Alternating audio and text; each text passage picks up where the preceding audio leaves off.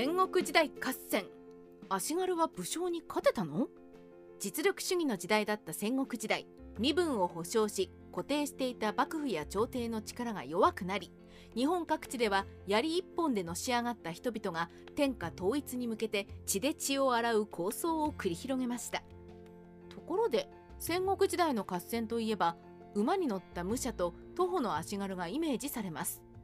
普通に考えると武者の方が強そうですが足軽は武者を討ち取れたのでしょうか？今回の初めての三国志はそのあたりを考えてみます。戦国時代合戦なかなか強い足軽の武器槍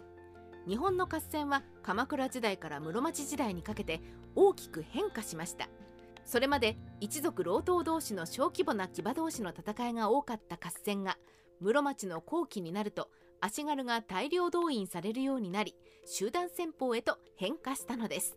それと同時に馬上で扱える刀や弓の戦いは地上に降りて槍をメインにした戦いになります。槍は刀や弓と違いそれほどの修練がなくても扱える上に集団で穂先を揃えて槍襖を作り牙の突撃を回避したり刺すばかりではなく打ち叩くなぎ払うなど使い方のバリエーションも多く足軽の大半を構成する農民にとって格好の武器になっていました。リーチが長い槍は振り回して敵を近づけないこともできますし距離があっても思い切り槍を振り下ろして敵の脳天に打撃を加えて脳震盪を起こさせることもできたのです。戦国時代合戦。最強の槍使いだった斎藤道山。戦国時代を代表する成り上がり者であり乱世の共有として知られた美濃のマムシこと斎藤道山ですが彼は槍を徹底的に修練した大変な槍の名手だったそうです。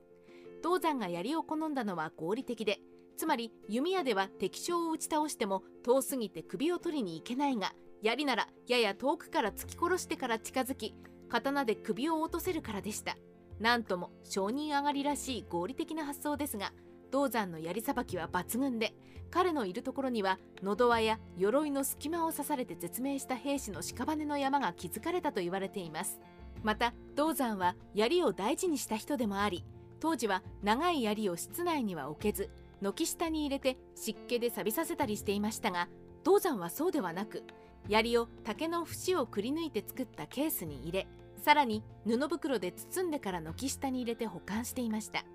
これは湿気や動物の糞尿で槍が錆びたり腐らないようにする工夫でしたがさすがは美の一国を領有する人物は武器一つ見ても思い入れが違いますね。戦国時代合戦足軽が騎馬武者を倒す方法。足軽が騎馬武者を倒す方法はあったのでしょうか？実はありました。戦国時代には足軽も騎馬武者も鎧を着ていたのですがその鎧は30キロほどもある重いものです。おまけに騎馬武者はその重い鎧を着て不安定な馬の上にいるわけですから。足軽としては騎馬武者の鎧の隙間に素早く手を入れて体勢を崩させて地面に叩き落とすのが一番良い方法でした。重い鎧をつけて地面に落下すれば衝撃で体のどこかを痛めるかもしれませんし痛めなくても鎧の重量ですぐに起き上がることができません。そこを狙って足軽は武者に馬乗りになりマウントを取ってから担当で首を一突きするのです。また騎馬武者は普段は周囲に5名ほどの従者を従えていました。理由はでかい馬に乗っている騎馬武者は格好の標的になったので周辺を従者に守ってもらう必要があったのです。混戦や負け戦になりそのような従者がいなくなると騎馬武者は必ずしも有利とは言えず背後から近づいてきた足軽に突き刺されたり馬を倒されたりして落馬させられれば首を打たれる可能性も十分あったわけです。戦国時代ライターカワウソ編集長の独り言。戦国時代の合戦の主役は圧倒的に数が多い足軽でした。そして足軽の標準装備である槍はリーチが長く用途が多彩でありうまく使えば攻撃にも防御にも極めて便利な武器だったのです。一方で無敵に見える騎馬武者も重い鎧を着て馬上にいるのでバランスが悪く隙を突かれて足軽に引きずり落とされるとなすすべなく組み伏せられて首を取られることもありました。